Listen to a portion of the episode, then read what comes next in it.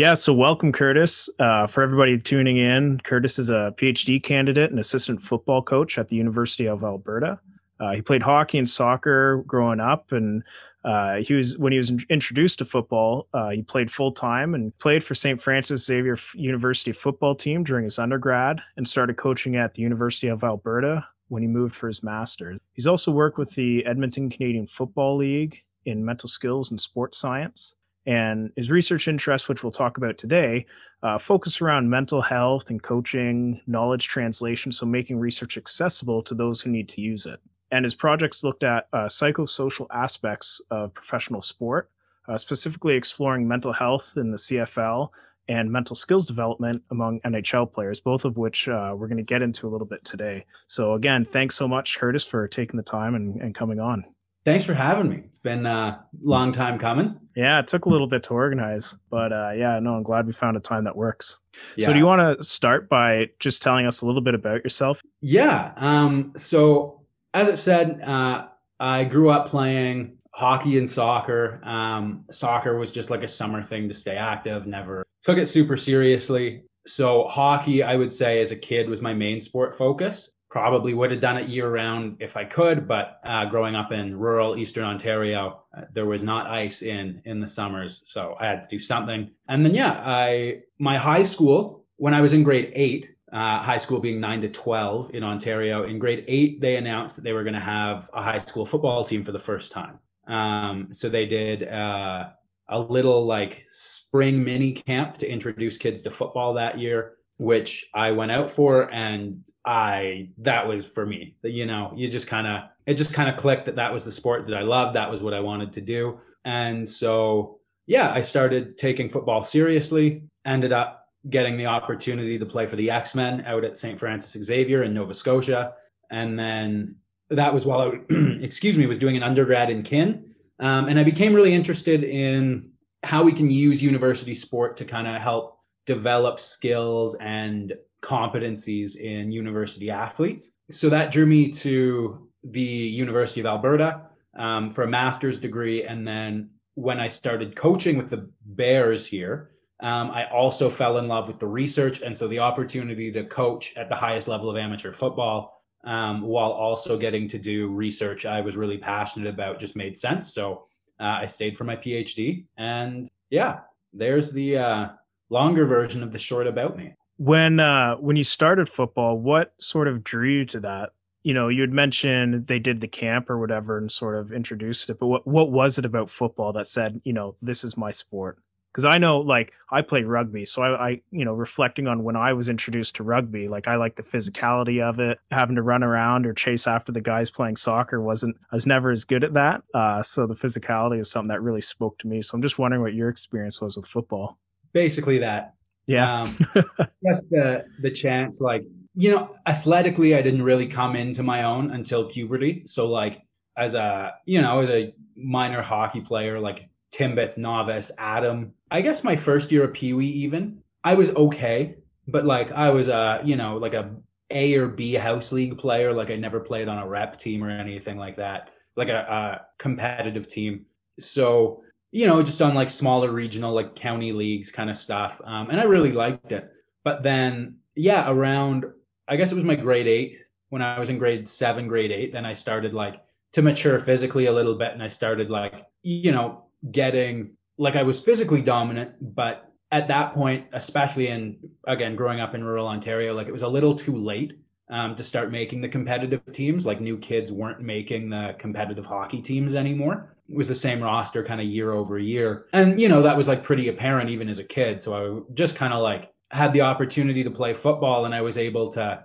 You know, no one had played it. It was new at our school, so I was really able to um, shine just because I was starting to like physically mature, and I loved. Um, I just loved how aggressive it was. Um, which get like hockey, I would say is less aggressive. Soccer, I would say, is much less aggressive, or like differently aggressive, I guess.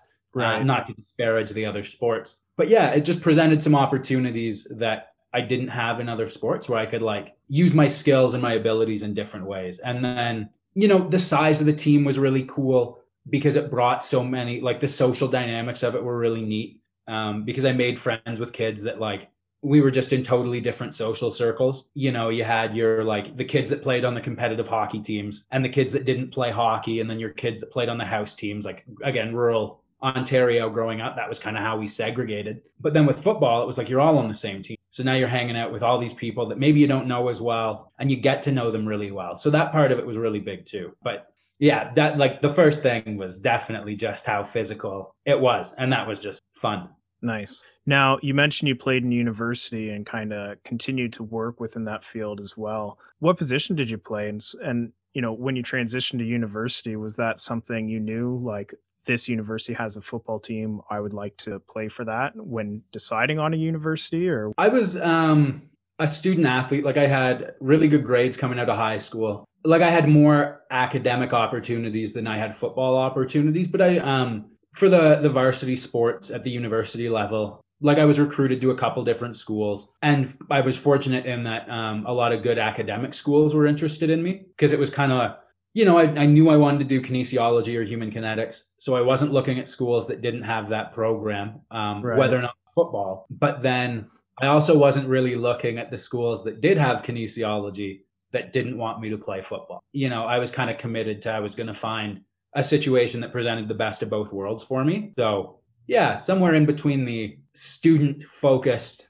athlete and the athlete focused student. But yeah, really happy with it. Um, it was a lot of fun, like a super cool experience, a great opportunity. And then uh, obviously, I liked it enough um, and had enough ideas about what I liked and what I would you know want to do on my own as a coach that I got involved uh, as soon as I got the opportunity to as a coach at that level. Right. When you so it, it's apparent that from a very early age you had that sort of blend of your academic and athletic interests. When did you really start to get in the research side of things? You know you played some football and had some ideas about you know maybe life after university but what you know how what did that look like? How did that develop? That's a really good question. Um, it's maybe one of my favorite um, if i can do it anyone can do it stories. So I was um, I had gone to St. FX to do my Bachelor of Science in Human Kinetics uh, with a minor in Health Science, which was effectively a pre-med focused minor. So it was um, the requirements of the minor were all of like the recommended courses to do your MCAT. So I took you know a bunch of biologies. I took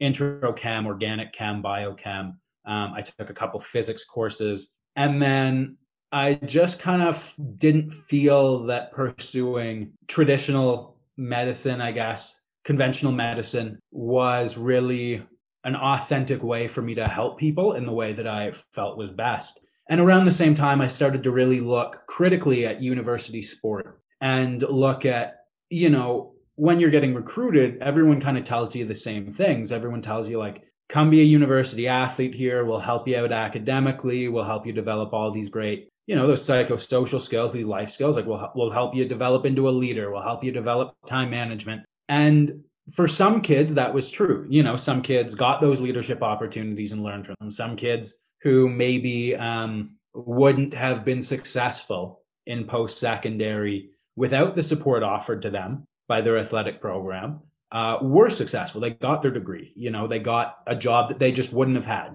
without that opportunity for university sport but there were also some kids I saw come through, and you know, this isn't like a an anti X Men football thing or anything. Um, this is you know across the country. This was high school teammates, all that stuff, where they were told the exact same things I was, and they you know didn't finish school or they got cut after their first year after being told that you know like you're the future guy for the team. So it's kind of like what's going on here? Because like for you know for a whole bunch of people this is going really well but for another whole bunch of people, like we're just not getting what we should. So um, I was in a qualitative research methods undergrad course in my third year that I took on a whim because quantitative methods didn't fit with my schedule. Um, and I was kind of like, well, I only need one research methods and it doesn't matter which one, but this other course I really want to take. So um, I'll just take the qualitative methods. And as our final project for that course, we had to write like a um, a mini research proposal, and so I ended up writing on um, effectively life skills development through university sport was my research proposal, and I kept citing you know the same couple people over and over again in that paper who had done a bunch of stuff on like life skills development through sport, and so yeah, it was um, the next fall. I was back in school. I was kind of like, okay, like I got eight more months, and then I, you know, like I got to have something to do. Um, so I just started emailing the people uh, that I had been citing, totally out of the blue. Like I didn't know what to do. I didn't know how to email them. Um, I didn't know what to say. I had no research experience. Like I didn't do an undergraduate research project. Um, so my emails were basically like, "Hi, uh, I'm a student athlete at St. FX. I wrote a class paper and I cited you a bunch. I'm really interested in what you do. Do you have room for a master's student? Some people I just didn't hear from, uh, which I like at this stage in my career, I can, you know, I understand why that would happen. Um, a couple people were like, I don't do that research anymore. And then two people got back to me and were really interested. And so I ended up uh, with an offer to come out here to the U of A. And yeah, been, I want to say smooth sailing ever since. It's been pretty good ever since. So who uh, who is it that you're working with there? Uh, I'm working with Nick Holt. So Nick is he I, well he's a qualitative methods expert, um, and I guess his main area of research over the course of his career, um, he's done a lot of like coping and emotions, but also a lot of um, research on parenting in youth sport and kind of the roles of parents, helping kids get have positive experiences. Um, so from a methods standpoint, it's been a great fit. And then in terms of research, because his expertise is kind of so broad, like really any area of youth sport, he's fairly knowledgeable in. That was actually how I ended up getting the NHL project was just someone knew Nick and was like, well, Nick would be a good guy to talk to about this project. Um, right, right. And so, yeah, it, um, it just worked out really well. It's been a really good fit. I've had a great experience learning from him and working with him. Um, so yeah, I can't say I have no idea why of everyone that I emailed, he was one of the like two to take a chance um, or willing to take that chance. But uh, yeah, definitely grateful that uh, kind of stuck his neck out there. Uh, took a bit of a gamble. Yeah. So you did your master's and now you're into your PhD and you're in your fourth year. So pretty pretty far along in that. And uh, so when you when you went and did your masters, was that on that proposal, like that research sort of topic that you you initially wrote about? Uh, I ended up actually going a different direction with the masters. So what I was kind of stuck on um, was actually this issue of leadership. Okay. And I got really interested in the coach's role um, in facilitating life skills development. But you know, I don't want to say that's been done to death because obviously, like we don't know everything. But there's a, a researcher at uh, the University of Ottawa, Martin Camiré, who does that kind of work, and he does a great job of it, and it's really interesting stuff. And I was kind of like, well, you know, I'm not working with Martin, so what can I do that kind of leverages um, Nick's expertise? And then I went a totally different direction again, um, and I ended up looking at leadership in coaches, and that just came up. I was coaching at the time. You know, I'd had some great coaches when I was growing up. Um, I'd had some coaches that I didn't necessarily appreciate as much. And so I was, and you know, coaches do play a huge role in kids' experience through sport and the skills they're able to pick up and develop. So I was like,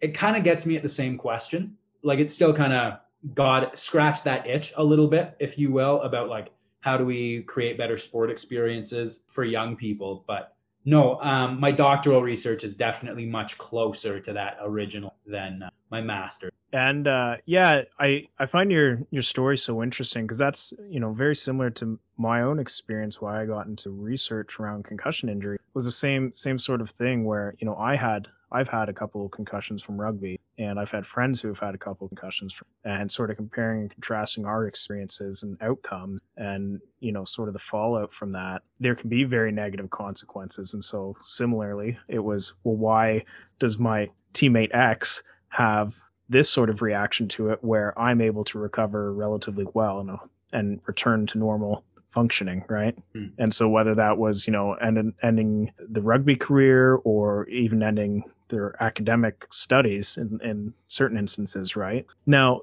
looking at, I guess, your PhD stuff uh, and sort of the main focus of what we'll talk uh, talk about today, um, do you want to just give a quick sort of overview about the broad project, and then maybe we can talk about the like a specific article um, that you've recently published? Uh, sure. So the overall project is um, mental health promotion through university sport. Um, so instead of looking at mental health as like whether or not you have a diagnosable mental illness, um, but actually looking at mental health as your ability to function positively in your day to day. So there's a, a, specific academic model I use, um, flourishing. Uh, Corey Keyes was the guy who came up with it. And that's not super important. The thing I liked about the model that he used was that what he proposed and what he's found is that mental health is related to but separate from mental illness. So your ability to function positively in life, if we picture it on a scale, it's not mental illness on one end, like mental health on the other end. It's two separate scales. So it's the presence or absence of mental illness and the presence or absence of mental health. So for me, that was really interesting because I think, and kind of what other researchers have argued is that like mental illness prevention is not mental health promotion. So strategies to reduce depression and anxiety aren't necessarily the same as the strategies that we'd want to use to promote positive function. So yeah, that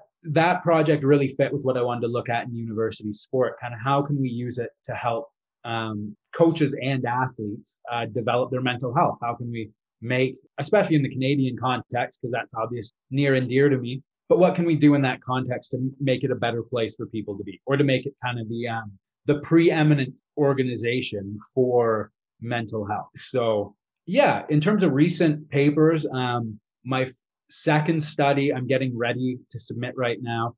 Um, the first study I just submitted revisions on, uh, and then the third study is ongoing, and I got to get that done one of these days so I can get out of here. Yeah, the the never ending process. Yeah, exactly. So with uh, you know, recently you'd published an article in the International Journal of Sport and Exercise Psychology. Um, do you want to talk a little bit about that? Because that one you'd mentioned it before. That was the the NHL study that I don't want to say fell into your lap, but kind of came about through through some connections and stuff. So.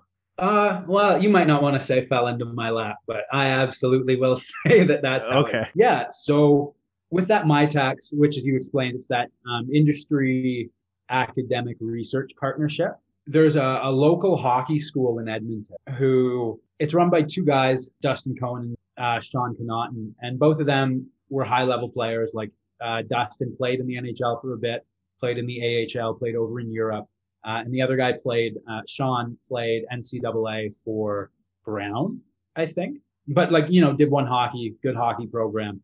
Yeah. Um, they were so they run this hockey school, and they were like, you know, anyone can teach the technical and tactical. So with both of them, they were like, you know, with our careers, like the mental things becoming bigger, people are starting to talk about it. Um, and they were kind of like, what's the mental thing look like for NHL players? And how can we like, you know, especially running like a hockey school, like how can we teach kids the mental side of the game?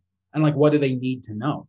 Right. Um, instead of just trying to pull something off the shelf and be like, oh yeah, like we're going to use this, I don't know, random websites sports psych model, but we, you know, they don't know anything about it. They don't know if it's evidence based at all or if it's an opinion piece, all that stuff. Right, right. So they contacted uh, Sean Fraser, who's the second author on that paper, who's the like dean of graduate studies at Athabasca University. And I'm not quite sure how they knew Sean. But they reached out to Sean, and Sean and Nick had worked together. So then Sean was like, Well, I don't really have students right now as of a faculty, but like, let me reach out to this other guy. And then I was sitting in, just sitting at my desk one day on campus in pre COVID times, back when that was a thing you could do. Yeah, what was um, that like?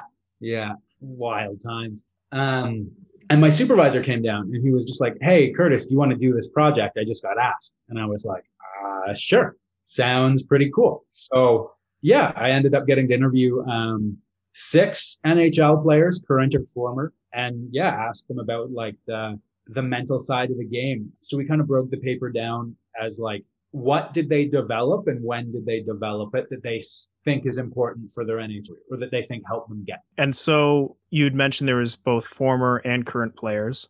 Uh, what was the just out of curiosity? What was sort of the uh, the tenure of the players. I, I don't know how much information you can give, and and by tenure I mean were they are these guys who you know were in the NHL have been in the NHL for a long time, or is it kind of like a blend of you, you know recently average, drafted or? it was I think the average career of the guy we ended up talking to of the like out of that group was like an eight year, like a six or eight year NHL career. Okay.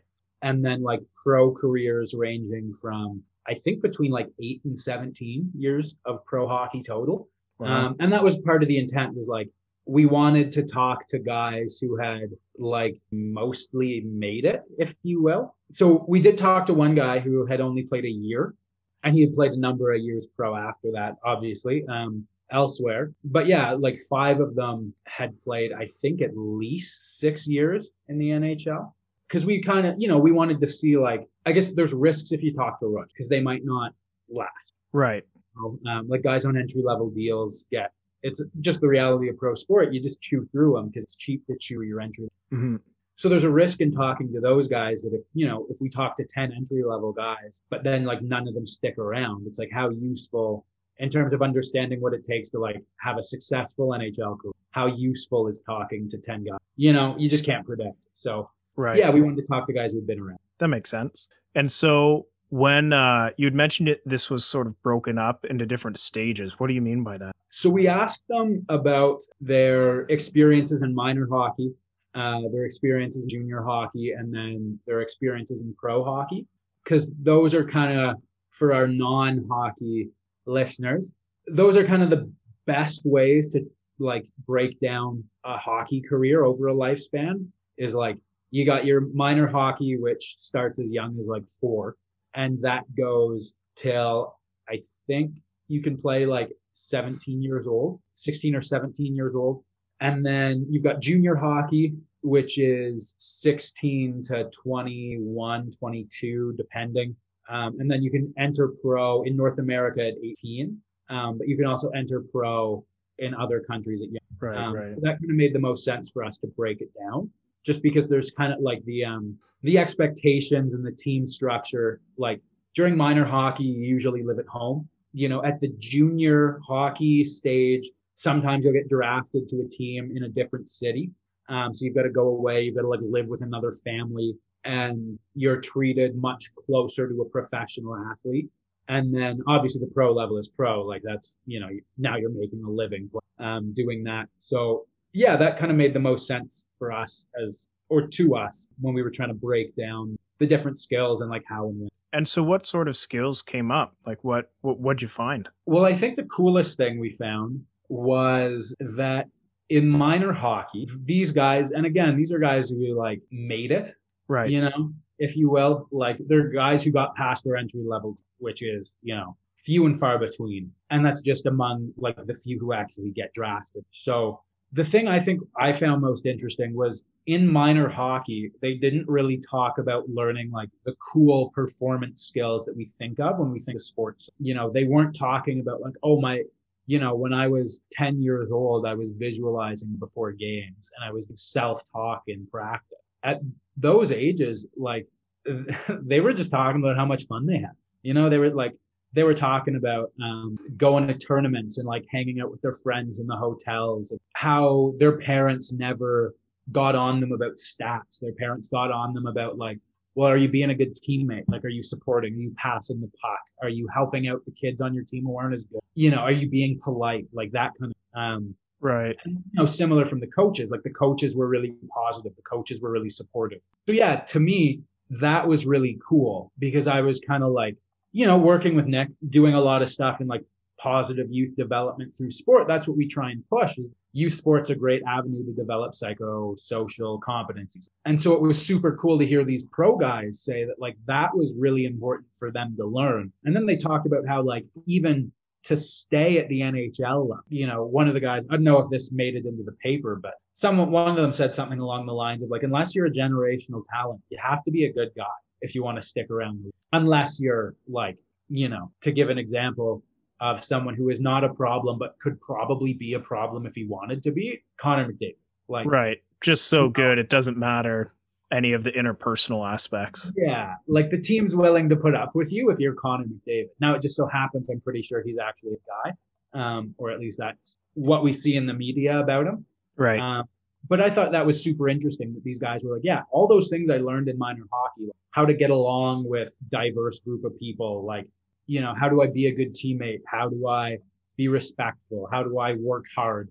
Like those are the things that it takes to stay in the league. So yeah, just like personally, that was really cool. It was really kind of a, a compelling argument to me for like why um, why that stuff's so important. And you know, I think that transfers to other domains. Like I don't think that's the hockey thing. I think that's like um, you know, even the world we're in with like research and stuff. There are definitely some great researchers out there who are maybe not like super cool, great people that I want to hang out with, but I respect the work they do. Whereas like there are absolutely some researchers out there who do good work, you know, like they're at a high level, the academic equivalent of being in the NHL, if you want to look at it that way. Right. Um, but frig are they fun to hang with. You know, like I look forward to seeing them at conferences. I look forward to like reading their work, regardless of where it's published, because it might not be like super exciting if you want to look at it that way.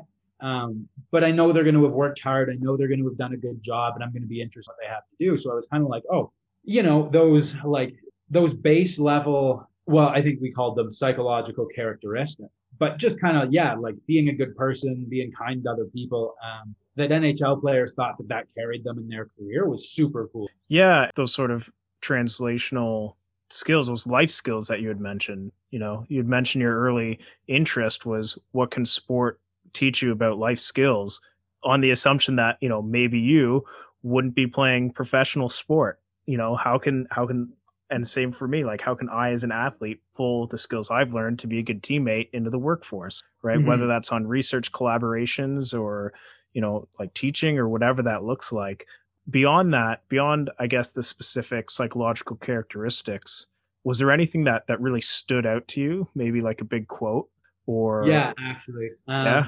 there was one it's i think it's our opener in the uh, pro phase and it's about visualization and i don't have it up in front of me so i'll paraphrase. I do have the article up if you want me to oh yeah um, that would be great. So it's a like a long block quote uh, and it's in the pro pro phase yeah professional hockey development refinement is it the superhero one that's exactly the one i love it, it.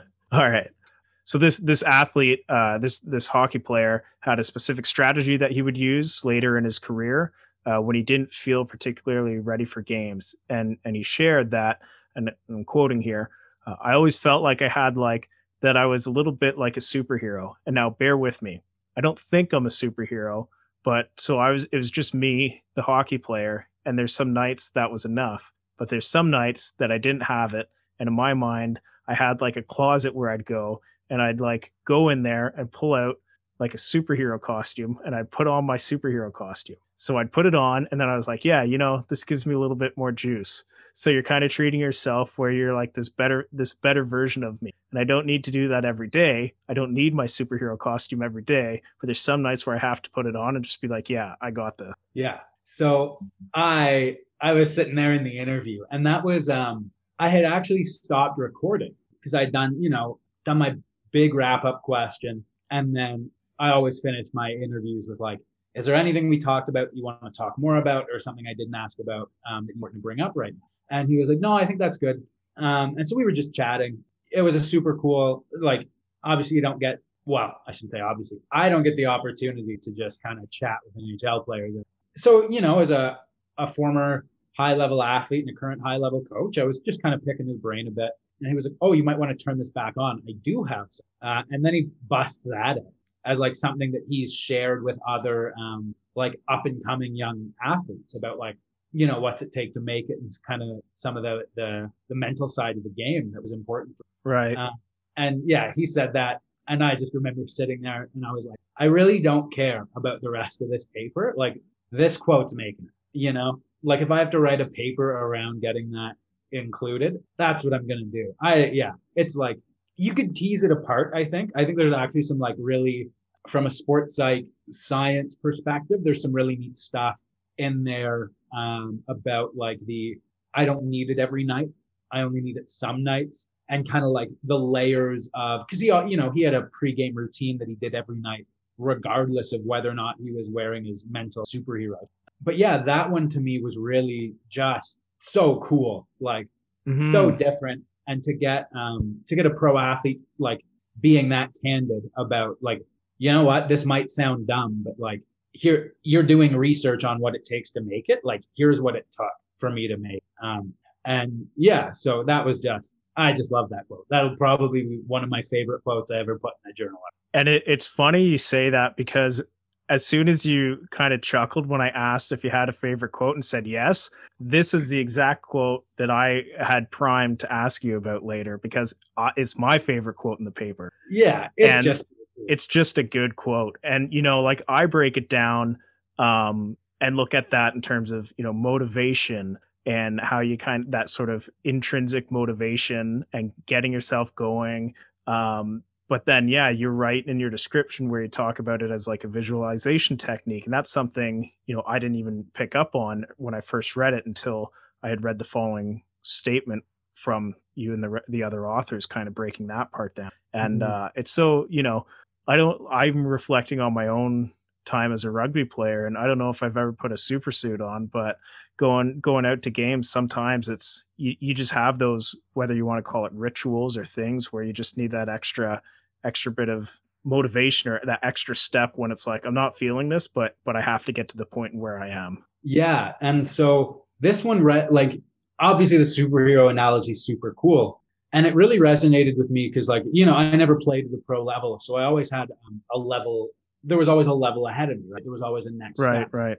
Early in high school, um, it was the provincial team, and then later in high school, it was like university, and then obviously in university, the pros and I always remember when I would do um, mostly my workouts was when I need like the little bit of extra, specifically like doing sprints, doing kind of speed and agility stuff. Um, you know, like I loved lifting weights. Um, sprints were always like it was just tough to motivate myself to do. Um, so I'd always picture myself chasing like whatever jersey, you know, like at the end of the the 40 yard line, you know, in grade nine and grade 10, it was like, there's that Team Ontario jersey. And then when I was too old, when Team Ontario was done, um, then it was like, okay, well now it's like the university, the university level. It was like I'm chasing the pro jersey. Um, so it was kind of neat because I was like, you do like I'd picture myself wearing it, but it was also like there, you know, at the line. Um, so it's kind of like you imagine, or for me, it was like, well, if I'm able to do this, if I put this work in, like someday that'll be me wearing that like next jersey.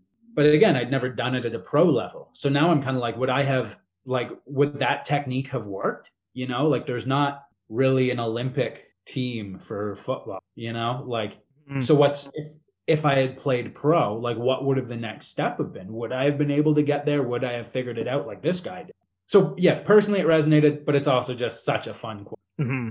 and so looking at the implications of a paper like this where do you see this having the most impact i think the biggest impact that we would like it to have the biggest thing would be to me that it sparks a bit of a national conversation around our current long term athlete development models.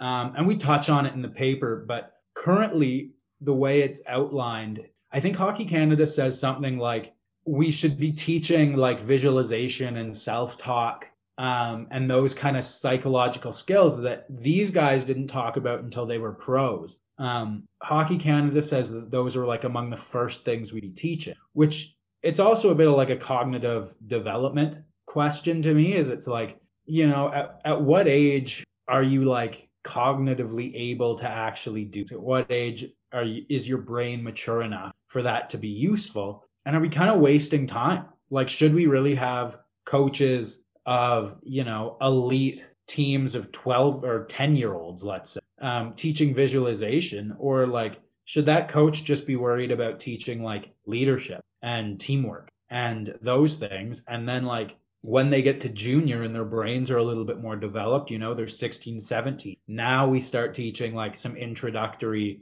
skills that can help them with uh, we talked about at the junior level they learned confidence and focus like skills related to confidence. Um, stuff like just you know um, how do you mentally reset after you get cut from a team like how do you motivate yourself through that? How do you stay on track once you've been through that? So yeah i think it's kind of it's asking a lot to say we need to change everything based on the results of one paper especially a paper with a sample of six but i do think that it's there's enough there that it merits us like having these discussions and looking, you know, doing bigger studies um, about is that are we doing that because it seems cool and it makes the sport seem credible to people who don't know about mental training? And so they're very happy when their kid is learning visualization because that's what the pros do or should we be spending time like developing those life skills um, at the younger ages? And so yeah like just uh, getting people to look at it and you know maybe we should be developing visualization at young ages. Like maybe that does help performance.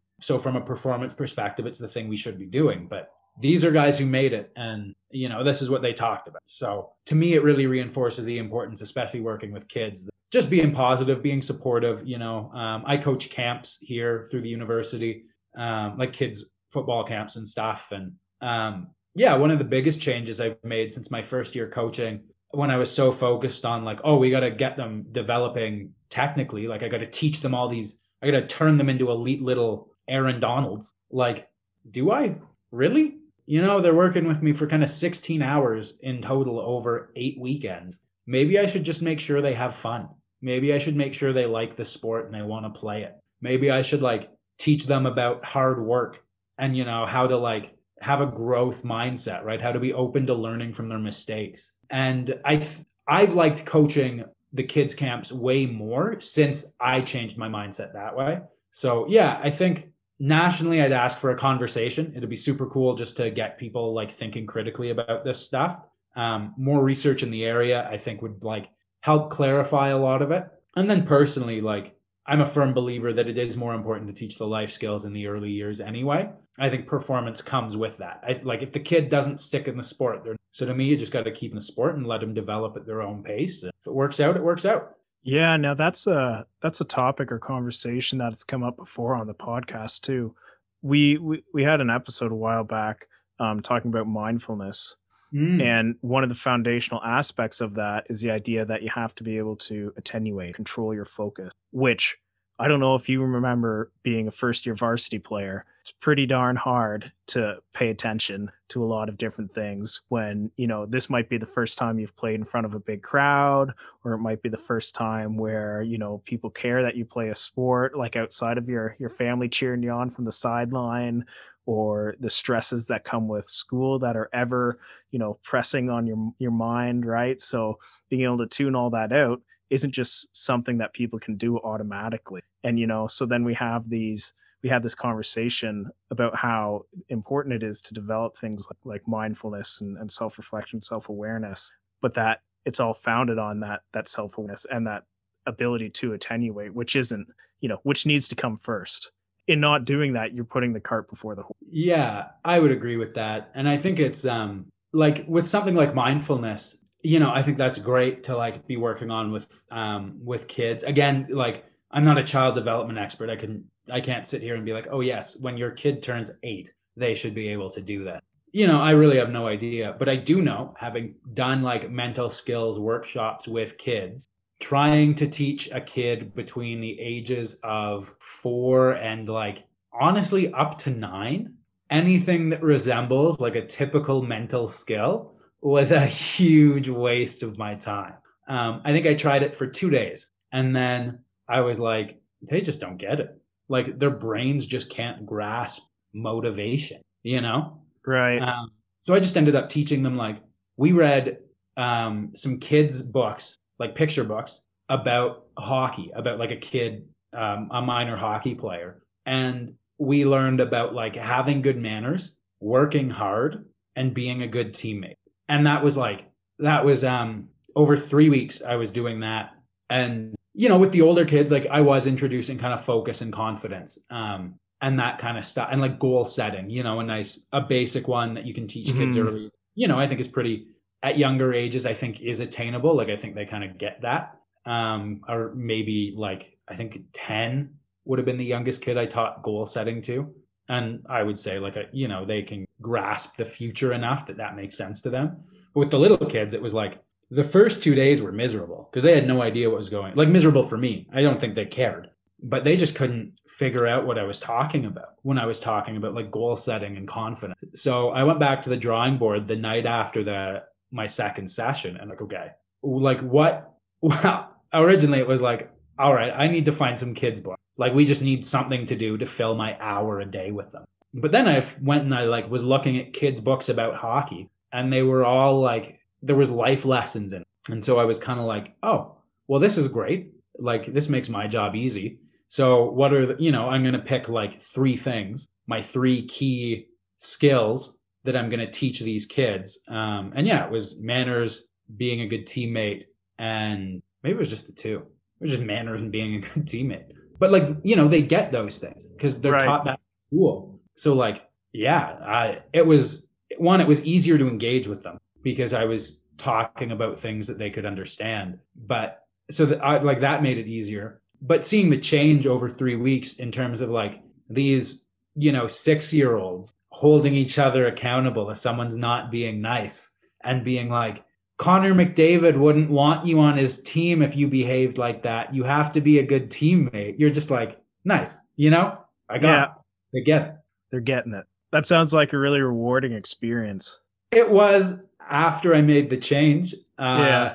I, yeah. Like the first night I went home and I was like, the older kids were fine. Um, I think the person I worked with um, had developed like a good plan for the older kids, but neither of us had experience working with like kind of that four to nine range in terms of like mental skills. Like I've coached kids that old, but I'd never done like mental training or anything with kids that old, um, that young. So yeah, the first night I was like, oh my God, I have to do this for three weeks. And then the second night I was like, I'm not doing this. Like I'm blowing this out different. Otherwise, not, it's not going to be rewarding at all. Right. Um, right but yeah, it did turn in like it was a really cool experience, and I'm happy I got to um, try something a little different and just see what worked, see what I you know what I could do, what was available to me, and like how would it go? You know, would it work? Would they care? Would they stay in? And yeah, it was pretty good. It was a lot of fun.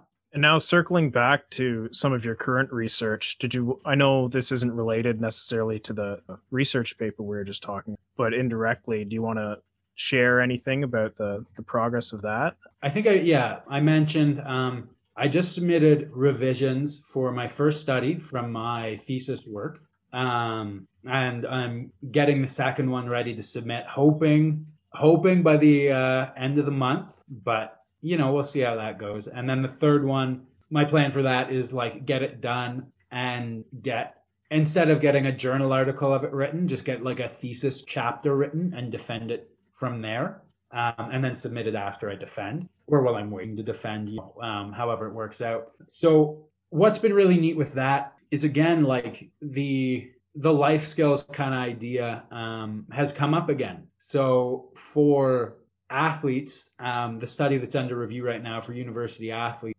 basically what I found was so I looked at um, mental health over the mental health experiences over the course of a, a university sports season. Um, so I did a preseason interview uh, with athletes, um, and then I had them fill out uh, like an online written diary every week uh, for the duration of their season, or asked them. I didn't say had them. Politely requested that they do that, and then I followed that up with a postseason interview. Um, where like you know I kind of got to ask them questions about the first interview and the diaries and kind of like round out my understanding of what was going on.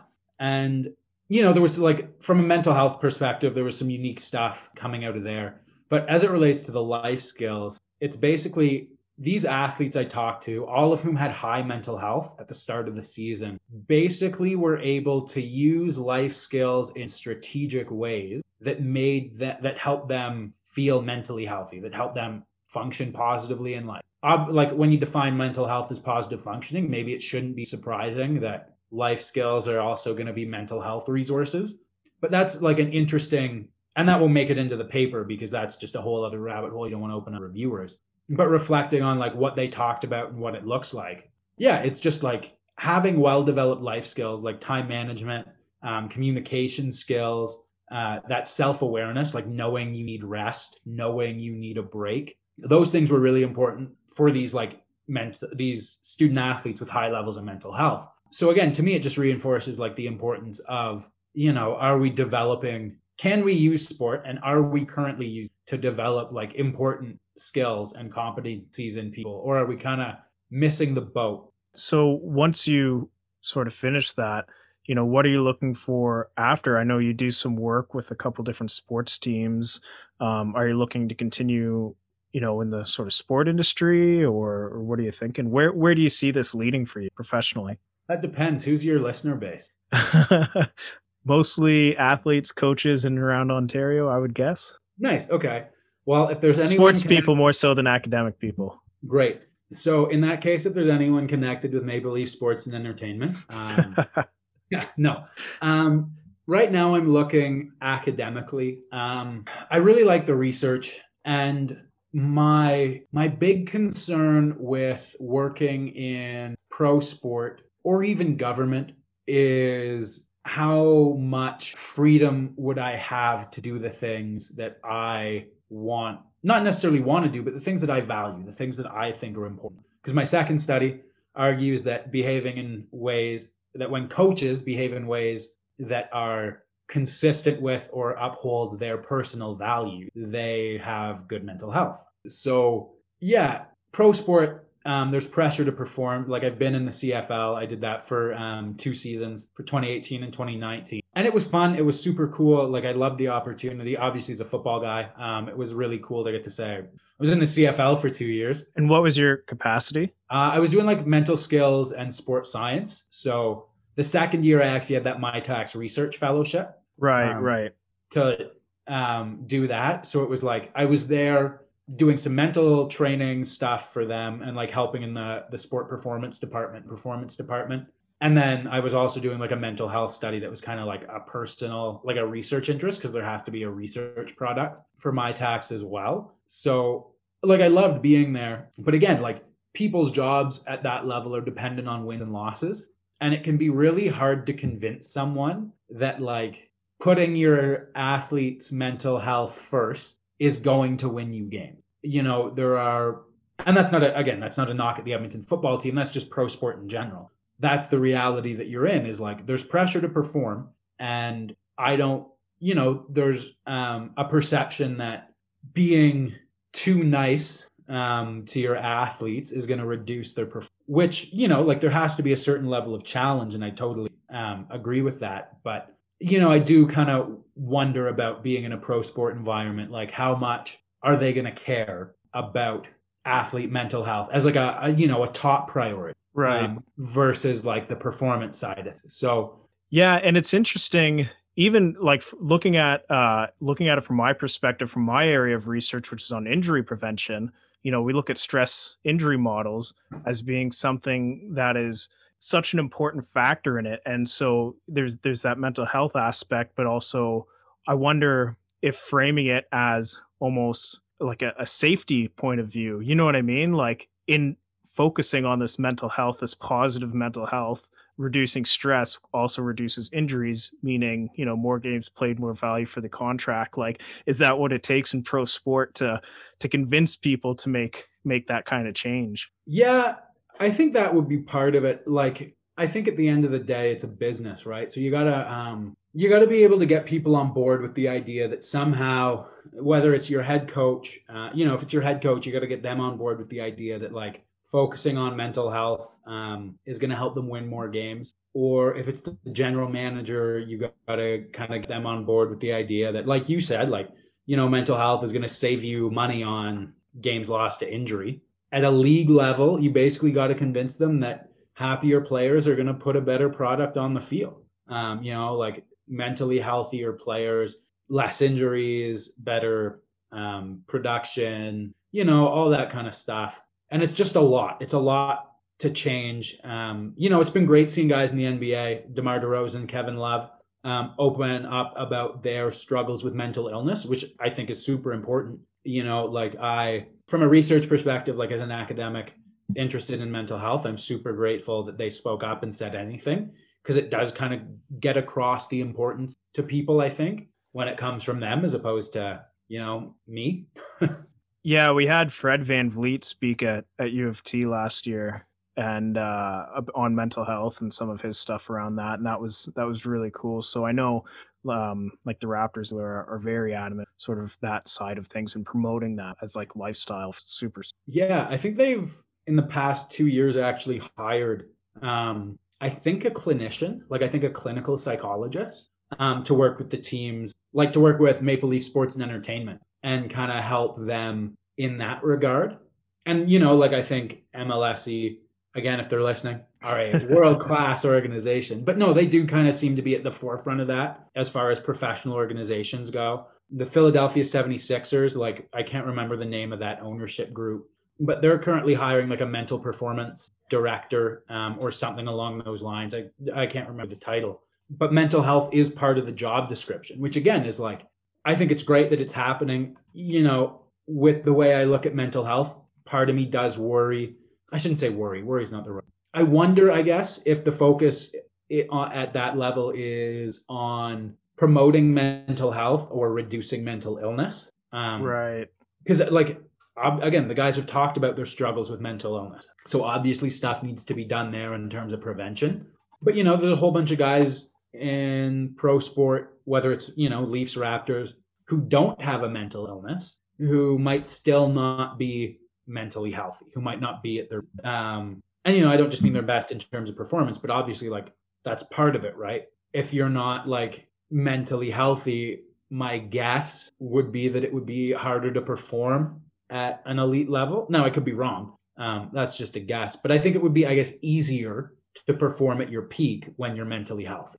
Right. So, yeah, it's catching on. There's a couple organizations, but the jobs are few and far between, right, in pro sport. So, it's just kind of a weird area right now. Like, people admit it's important, but the money's only really being spent on it at the top level. Um, and even then, it's not every team it's you know a handful of teams in the big four north american leagues are investing their money into this right now and we're still not at a point where like as far as i'm aware there's no like provincial mental health in sport resource officer that kind of consults with the provincial organizations and there's no like town of perth ontario or town of smith falls ontario. There's a recreation person there's like a sport and rec. There isn't like a town of perth or town of smith falls sport and recreation mental health director. You know, they're just yeah, and that's you know that's kind of reflective of you know mental health resources in our country as a whole, and not actually not even just our country and most of the world actually. Talking about you know professional sports that do use like mental mental health or, or even like mental skills positions. You know, the one that always comes to my mind is um, the All Blacks being a rugby guy and them being one of the most successful professional sport teams, uh, if not the. Yeah. They, you know, they do work with uh, Gilbert Enoka, who's their mental skills coach, or was the mental skills coach, and is now, I believe, a manager for the team. And you know, I don't, I don't know if there's as much of a proven proof of concept as that, um, where many of their uh, current and former players speak very positively about the inclusion of that, leading to their success as an organization. So um, I see it coming around but with anything change takes time and yeah it's um it's an interesting time regardless of the jobs you're looking for to be looking for work right now and i don't want to say um, like mental health research i would say historically um, positive psychology in general has been kind of looked at like differently. You know like psychology has largely been a deficit reduction approach um, to understand people. So strength based approaches like looking at mental health as positive functioning instead of as you know the absent mental illness. You know like it, it is a, a newer idea in western science um, eastern philosophy has been well ahead on that. Um, but in terms of popularizing it in our context it's like only been more recently that it's caught on. And yeah i guess it's um, are we going to lose out on generating like i guess more universal research mm. um, in favor of like doing pandemic things? Or um, you know are the pandemic things are we looking at recovery from the pandemic are we taking a strengths based approach to looking at the pandemic or are we just kind of understanding what was bad about it um, right right you know i because i think there's more like okay things are bad things are you know maybe it's tough on kids in sport i don't know um, but it's like if that's where it stops, kind of like where mental health research has been, right? And they're like, oh, okay, let's stop the mental illness. Let's stop the bad stuff from happening in sport during COVID. It's like, okay, but what about like, can we build capacity for good things? You know, is there room mm. to build those life skills, build those mental health resources? Um, you know, is this uh can we because sport is being done differently right now, can we capitalize on concussion recovery? Because we've got to to- like people aren't playing in games, right? So keeping someone out of competition for two months after a concussion instead of like our week long return to play protocol. If you know you check all your boxes successfully, um, just kind of like those opportunities. Is that like are we looking for those? And I don't know. Um, we could be. Obviously, there's people much smarter than us out there. But yeah, it's it's something I'm interested to see with the field moving forward, with jobs, with all of it. Is like, are we going to do things in sport in response to this, like long term? Are we going to kind of capitalize on this as an opportunity to maybe do things different when we get back? Um, both in research and in practice? Or like, are we just going to kind of look at, okay, this is why lockdown was bad, but then not maybe look critically at our regular sports stuff and how we do those same things or how we might, you know, create those same problems? Yeah. And, you know, it makes a compelling argument for exploring some of these life skills that you mentioned, right? Like resiliency and as you said like building capacity for some of those skills. So it's it's yeah, it's a good question we'll start to wrap it up. You know, we've talked a little bit about what you are looking for like after after the PhD and stuff. I was wondering if you had any sort of overarching concluding thought. Um in terms of my own stuff, I think I'm pretty good. Definitely talked a lot. Yeah, I guess uh that that about wraps it up. So, thanks thanks a lot for your time. Thanks for letting me ramble. Thank you for tuning in to the Athletic Perspective podcast. Check us out online via our website, athleticperspective.com. Again, that's athleticperspective, all one word, .com, or on social media Instagram, Twitter, Facebook, whatever. Give us a like, give us a follow, subscribe, whatever you prefer. We have some great guests, some great content lined up, so stay tuned for more.